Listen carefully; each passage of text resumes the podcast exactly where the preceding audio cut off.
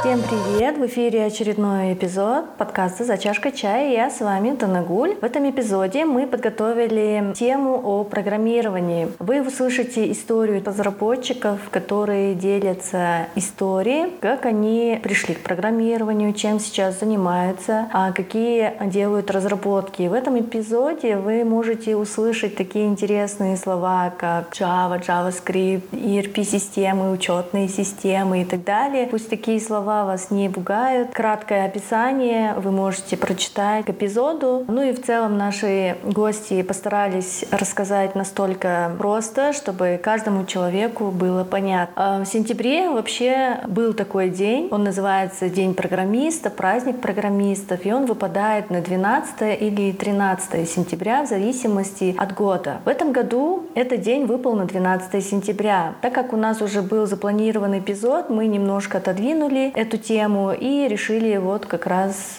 выпустить до конца месяца. Чтобы вы понимали, сейчас в эпизоде будет следующая последовательность. Каждый из участников отвечает на один и тот же вопрос, и мы выстроили их в следующей последовательности. Первым всегда отвечает Сабит. Сабит Туресаев, он мой сокурсник, мы познакомились с ним в стенах ка бэ тэ у, жили в одной общаге и до сих пор вот продолжаем поддерживать дружеские отношения. Он в текущий момент является бэкэнд-разработчиком, и вы услышите его историю. После Сабита идет Иван. Иван, он абап-программист. Мы с ним познакомились пару лет назад. Он супруг моей подруги Айжан. И э, как раз-таки Иван является тем человеком, с которым мы работаем, можно сказать, в одной области, только в разных компаниях. Я буду озвучивать вопросы, а наши герои э, последовательно отвечают на них. И, наверное, уже начнем. Первый вопрос. Прошу представиться, рассказать о себе, где родился, где живешь и кем работаешь, в какой отрасли, в какой компании.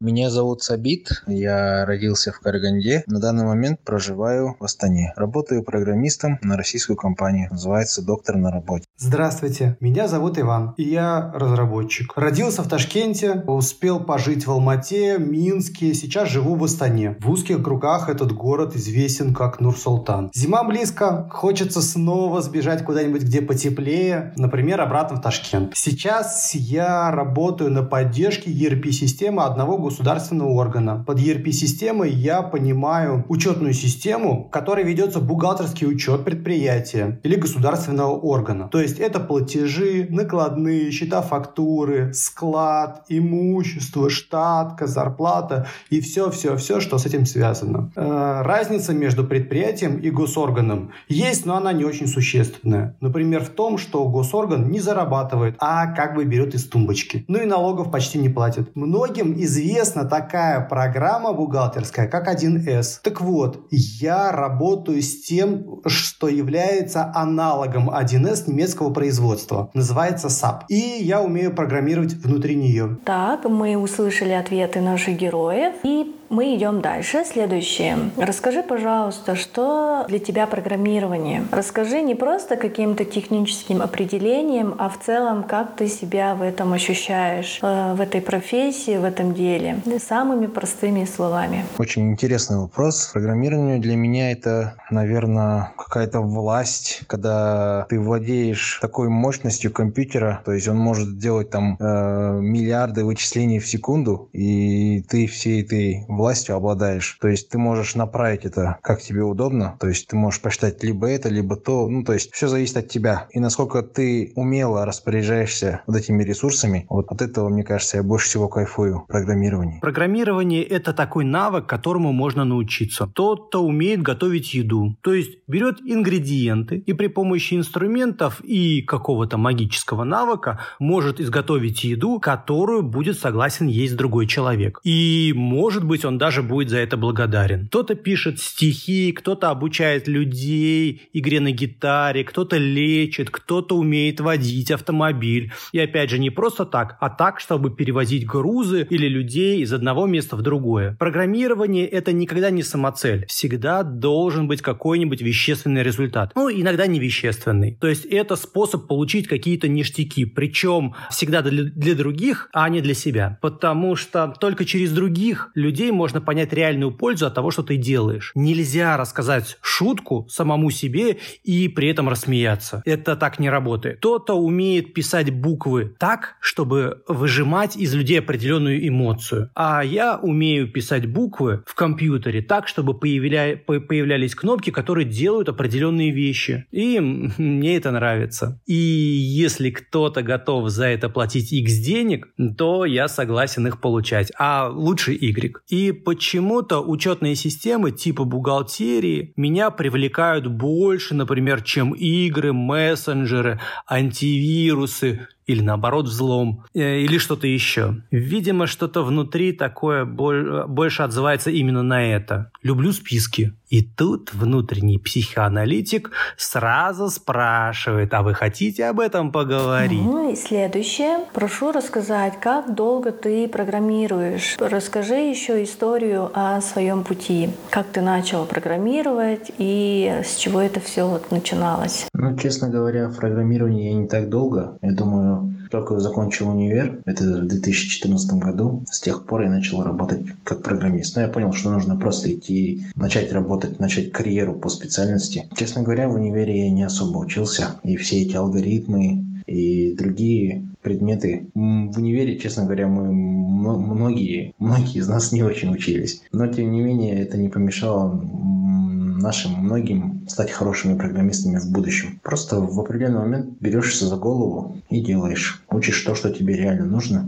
Потихоньку добиваешься успеха. В программировании, конечно, мне больше всего понравилось решение задач. То есть поначалу я этого боялся. Я боялся вообще просто скомпилировать код. Для, для меня была вот малейшая ошибка, там, код не компилится, все, тревога, красный свет. Но постепенно ты привыкаешь, понимаешь, что есть куча таких же людей, как ты, есть разные сайты, помощники, где ты можешь обратиться с помощью, ну, то же самое Stack Overflow или другие. В принципе, потихоньку-потихоньку ты борешься с этим страхом, и потом уже ты понимаешь, что нету неразрешимых задач. То есть для тебя любая задача, в принципе, становится просто... Ты понимаешь, что она занимает тебе конкретное время и энергию. Вот. Я помню очень смутно, но первую программу я написал в детском возрасте лет, наверное, тридцать назад. Это было что-то очень примитивное на Бейсике. Этот язык был популярен для обучения программированию, типа как сейчас Python. А я школьником ходил к маме на работу в начале девяностых. Там были очень старые компьютеры, операционные системы эм эс дос, три тридцать, Word никакого не было с Excel. Ну, у нас были пэ и два, Photon, слово и дело. Вместо Excel были, была программа, называется SuperCalc. И много старинных игр. Конечно, именно за этим я и бегал к маме на работу. Диггеры, тетрисы, принцев Персии и так далее. А в середине девяностых я уже поступил в училище, где учат программистов. В Ташкенте это называется Высшее профессиональное училище имени Каланова. Там меня уже научили языку Паскалю, ну, то есть Турбо-Паскалю. Потом я поступил в универ, и там уже с программированием было не очень густо, но мой дипломный проект был сделан, как это сейчас называется, в виде веб-приложения. То есть у меня был сервер, была база данных, и заходили мы на эту программу через браузер. После этого я пару лет проработал как бы инженером-программистом. А на самом деле это называется, я работал эникейщиком. То есть я помогал пользователям с компьютером, сам работал на компьютере, но программировать было особо вообще нечего. Главное, чтобы компьютеры работали, принтеры печатали, дискеты записывались и так далее. И заодно работал с секретарем. Я сидел в приемной, с, справа был кабинет гендиректора, слева был зам генерального. Странный, но интересный опыт. И, конечно, не без игр за компом. Была вторая Дюна, первый Диабло, Лайнс и тысячи этих игр еще. И уже только в начале двухтысячных я устроился в нормальную контору, что называется джуниором. Тогда таких слов не было. И участвовал в разработке небольших проектов на Java, на Delphi.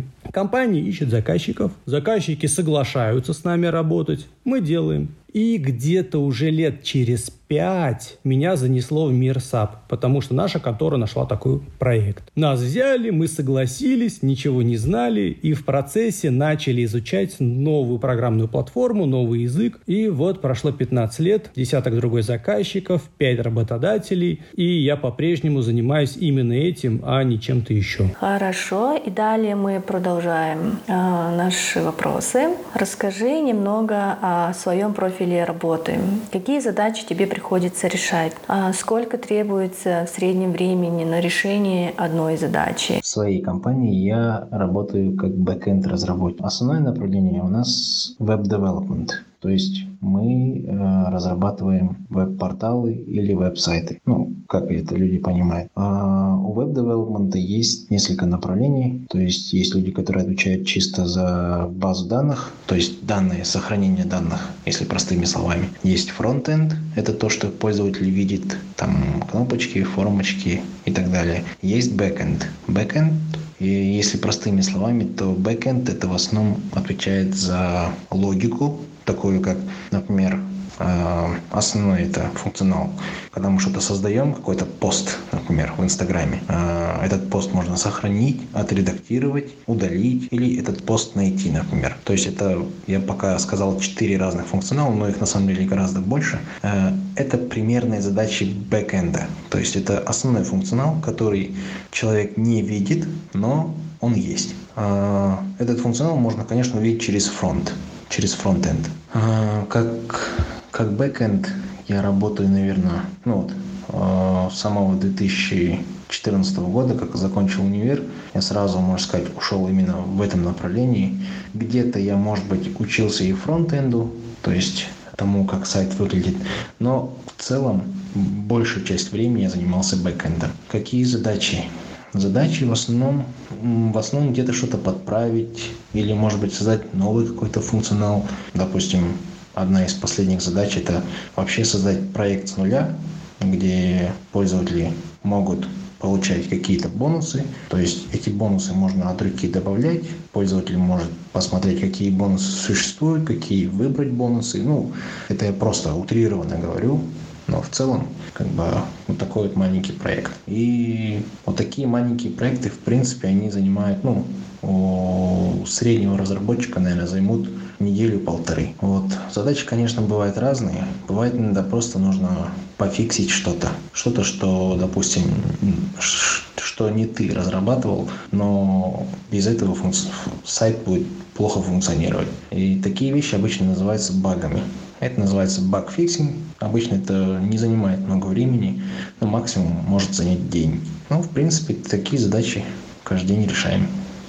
У меня всегда долгий заказчик. Год, два, три. А в любой живой системе всегда требуется что-то сделать. То ошибки, то возникают какие-то особые случаи, которые раньше не встречались, то выпустят новые законы, то у пользователей появятся новые хотелки, то наоборот они хотят что-то отключить. Ну, например, вышел новый закон. В отчетную форму надо добавить колонку. Колонку добавил, из базы выбрал, тыщ-быщ, буквально там минут там, десять-двадцать, и готово, и результат уже доступен пользователю. Или они хотят в некоторые процессы добавить электронно-цифровую подпись. Например, при списании имущества. А у нас в проекте вообще никакой ЭЦП раньше не было. Они печатали форму когда-то давным-давно на бумаге, ходили ногами и подписывали ее человек десять. А теперь карантин, а некоторые вообще далеко сидят. И просят, говорят, давайте, чтобы было ЭЦП.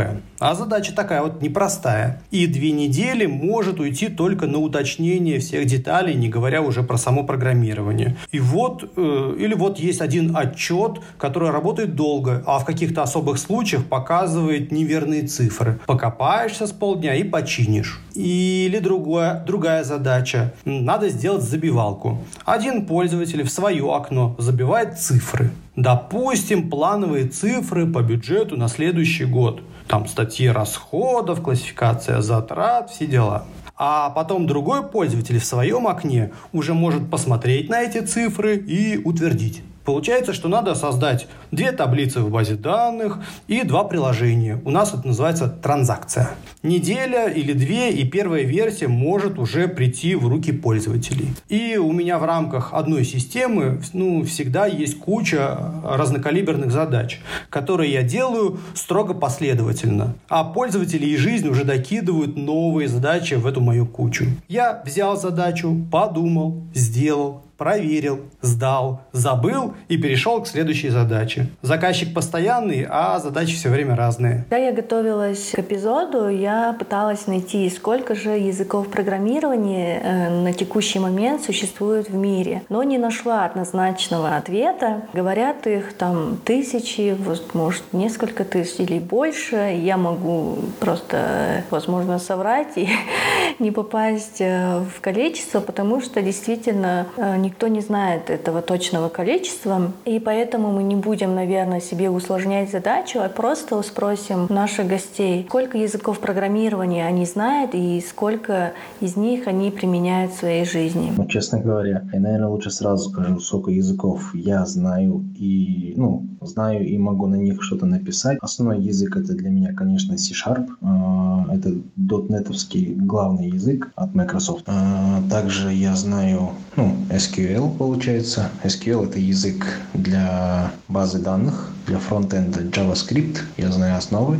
Есть еще языки, которые я, которыми я не пользуюсь на работе. Это, например, Java. То есть Java я пользуюсь, когда участвую на контестах. Контест — это своего рода такой маленький конкурс среди программистов, где каждому программисту дается определенное количество времени и определенное количество задач. Задачи в основном ориентированы на знание алгоритмов и структур данных. Простым языком, наверное, не смогу объяснить, но примерно так. Там, получается, после, после времени, после определенного времени ты получаешь какие-то баллы, ну и рейтинг твой поднимается, понижается, там, в зависимости от того, сколько задач ты решил. Там я использую Java. C++ я изучал в универе, но, к счастью или к сожалению, я его забыл и сейчас не пользуюсь. Раньше в универе мы учили тоже пэ хэ пэ, но сейчас я опять-таки за ненадобностью я его удачно забыл. Ну, в принципе, я думаю, что, наверное, это, это четыре основных языка, которые я более-менее хорошо знаю.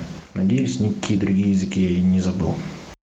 Можно провести параллели с обычными языками. То этих языков миллиарды, я так думаю. На каждого человека как минимум по одному. Это вообще тема для отдельного подкаста. А с языками программирования чуть попроще. Я думаю, что языков программирования многие тысячи. И многие из них не просто мертвые, а вообще мертворожденные. И каждый разработчик хочет придумать свой язык. И я тоже хотел. Так вот, сколько языков я знаю? Как говорил один мудрец, я знаю карате, тайквондо, дзюдо и еще много других страшных слов. Сколько строк необходимо написать, чтобы сказать «я знаю этот язык», а сколько необходимо забыть, чтобы считалось, что ты больше не знаешь этот язык. Сколько-то строк в жизни я написал на ассемблере, но это было очень давно и, как говорится, ничего не ушло в продакшн. Я писал на разных бейсиках, включая и старинные, и разные диалекты типа веб-скрипта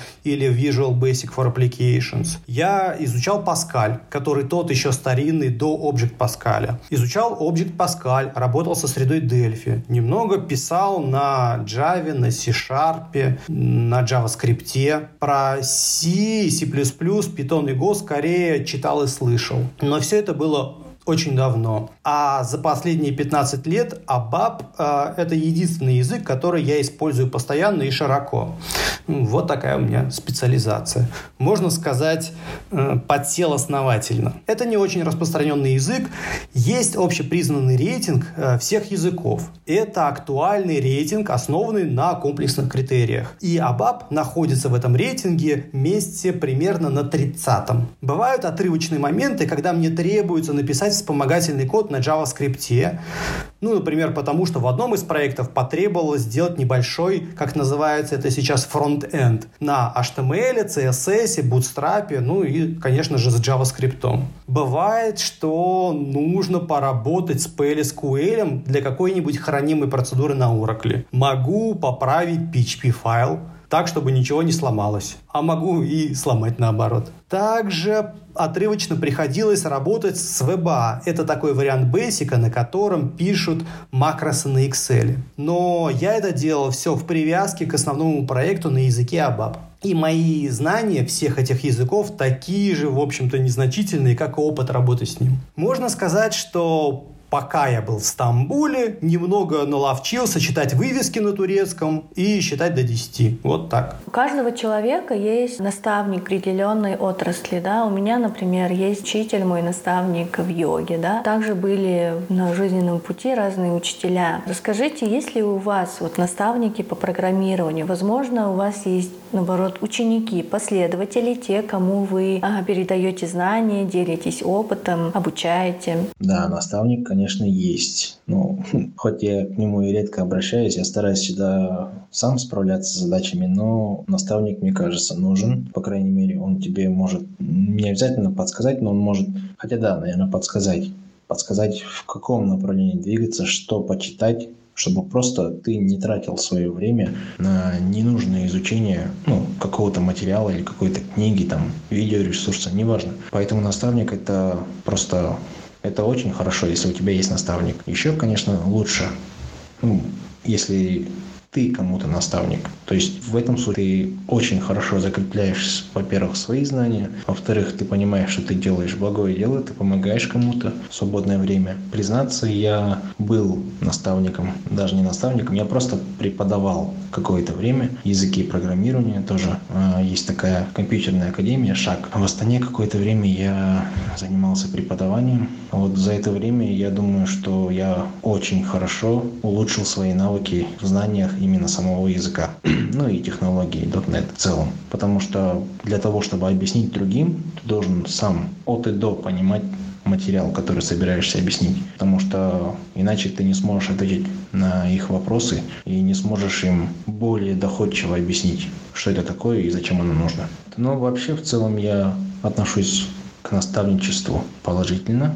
Думаю, что в будущем, когда стану уже архитектором, то есть, может, когда своя компания будет или что-то еще, я хочу взять под крыло несколько, ну, может быть, семь-десять человек. Посмотрим, как с этим получится. Не могу сказать, что у меня был какой-то наставник. Просто изучал сам. Сначала книжки, потом появился интернет. Само собой набирал опыта в команде. Когда работаешь в команде, а это бывает не всегда, то обмен опытом хорошо повышает уровень всех участников. И здесь нельзя говорить в терминах «наставник» и «ученик». Сейчас у меня на проекте есть только один младший разработчик в команде. Сколько-то времени на наставничество я уже уделил, но сейчас он, кажется, справляется сам. А задачи у нас разные, потому что нам задачи подкидывают разные аналитики из разных модулей системы. И поэтому мы в рамках исходного кода почти не пересекаемся напрямую. Но когда спросят, я постараюсь ответить, написать, показать. Но, кажется, он уже месяц ни о чем не спрашивал. Сколько-то знаний я выпускаю в своем блоге. У меня есть свой маленький сайт, что-то вроде личного блога. Там посещаемость, наверное, порядка ста человек в сутки. И за пятнадцать лет я написал туда примерно с полторы сотни статей и заметок. Больших и не очень. Хотелось бы писать туда почаще, но это зависит от нагрузки, от настроения. А иногда просто нечего писать, потому что если я пишу туда, то это всегда после каких-то актуальных задач. Скажи, пожалуйста, что бесит программиста? Есть такие, ну, назовем их издержками профессии, да, моменты, когда что-то тебя раздражает, и это периодически повторяется. И это как такая, можно сказать, тоже составляющая той отрасли, в которой ты находишься. Ну, ну сразу нельзя сказать, что бесит программиста. На первый взгляд в голову приходит, наверное, то, что требования могут поменяться со временем. То есть ты, допустим, представим, что три или четыре дня потратил на выполнение задачи, и тут ты узнаешь, что условия задачи поменяли. То есть все, что ты делал, не нужно. Да, вот это может бесить, конечно. Поэтому для этого и придумали, наверное, Agile. И, ну, Agile — это такая методология, где ты постоянно, можно сказать, синхронизируешься Если простыми словами, синхронизируешься с клиентом и узнаешь, в правильном ли ты направлении двигаешься, чтобы не было так, что ты месяц потратил на разработку, а в конце концов вышло совсем не то, что хочет клиент. Ну, в принципе, не знаю, меня особо так ничего не бесит. Вот, наверное, это основная причина. Есть два момента. Во-первых, чем дольше я работаю, тем становлюсь более требователен к тишине и комфорту. И сейчас я мало способен к какой- какой-либо глубокой продуктивной работе, если в комнате говорят, ходят, едят, машут руками и так далее. Но могу заниматься обсуждением или ну, не очень глубокой работой. Так что отдельный кабинет – это самое то для меня. А второй момент – это насчет постановки. Задача, как правило, приносит аналитик. И разработка всегда находится между двух полюсов. Первый полюс – это постановка настолько детальная, что я чувствую себя в тисках. То есть расписаны все структуры данных, нарисованы все экраны, указаны все последовательности переходов, все алгоритмы. А мне хочется приложить себя немного как бы в творческом ключе. А у меня были такие случаи, что постановка была примерно такая. В файле а бэ цэ между десятой и одиннадцатой строчкой добавить быдыщ, вот такой текст. Скопировал, ставил, сохранил. И зачем мне тогда нужен? Вот. Второй полюс – это, наоборот, никакой постановки. То есть проблема, понятно, приблизительно. Хаос, полная свобода творчества с непредсказуемым финалом. Чаще, конечно, второе, и к этому еще расстраивает несамостоятельность, недальновидность и непредусмотрительность аналитиков. Это когда даже при любом м, небольшом уточняющем вопросе они бегут к заказчику и уточняют. Часто не хотят писать много букв. А когда пишут много много букв, то вместо много информации получается много воды. А картину мира в голове не держат и решений не принимают. И на сегодня завершающий вопрос к вам. Какое будущее видишь для ай ти в нашей стране и в мире? Как ты в целом вообще видишь картину информационных технологий нашей жизни? Как айтишник я уже вкусил все прелести этой профессии. Для начала программист должен быть хорошим, чтобы пользоваться всеми прелестями, потому что программист, я думаю, что никогда не останется без работы, по крайней мере, в текущее время. Сейчас нужны разного рода программисты, и почти везде есть компании, во всех странах, везде стараются открывать, ну не открывать, но этих позиций очень много просто. Поэтому программисты просто кайфуют. Программист может сам выбрать для себя график, то есть он, он может, во-первых, у него есть выбор, в какую компанию пойти. Не компания выбирает программиста, а программист выбирает компанию, ну если он достаточно хороший. Также программист может выбрать тоже зарплату, допустим, в какую компанию пойдет. То есть программист – это такой человек, за которого держится. Ну и тем более, учитывая то, что в Казахстане особо нету конкуренции, я думаю, хорошим программистом стать в Казахстане не так трудно. Это если сравнивать, например, с той же самой Россией или Беларусью. Белоруссию, Беларусь это с этим куда сложнее, потому что там очень много опытных программистов. Но это я сейчас сравниваю чисто с Казахстаном. В целом, я думаю, что ай ти точно не пропадет. Даже я думаю, что у ай ти прибавится еще, еще больше отраслей, чем сейчас есть. То есть, если раньше был только программист и аналитик, тестер, сейчас добавляются такие разные профессии, как, ну, допустим, big data аналитики или там с графикой что-то связанное. То есть, такие ra- разные, ну, виртуальная реальность, допустим, мы не могли э, об этом задуматься в две тысячи десятом, две тысячи десятых годах. Сейчас, допустим, это уже очень популярно, и, в принципе, все этим пользуются практически. То есть, я думаю, что у ай ти, об этом уже все сказали, но я повторюсь, у ай ти очень большое будущее.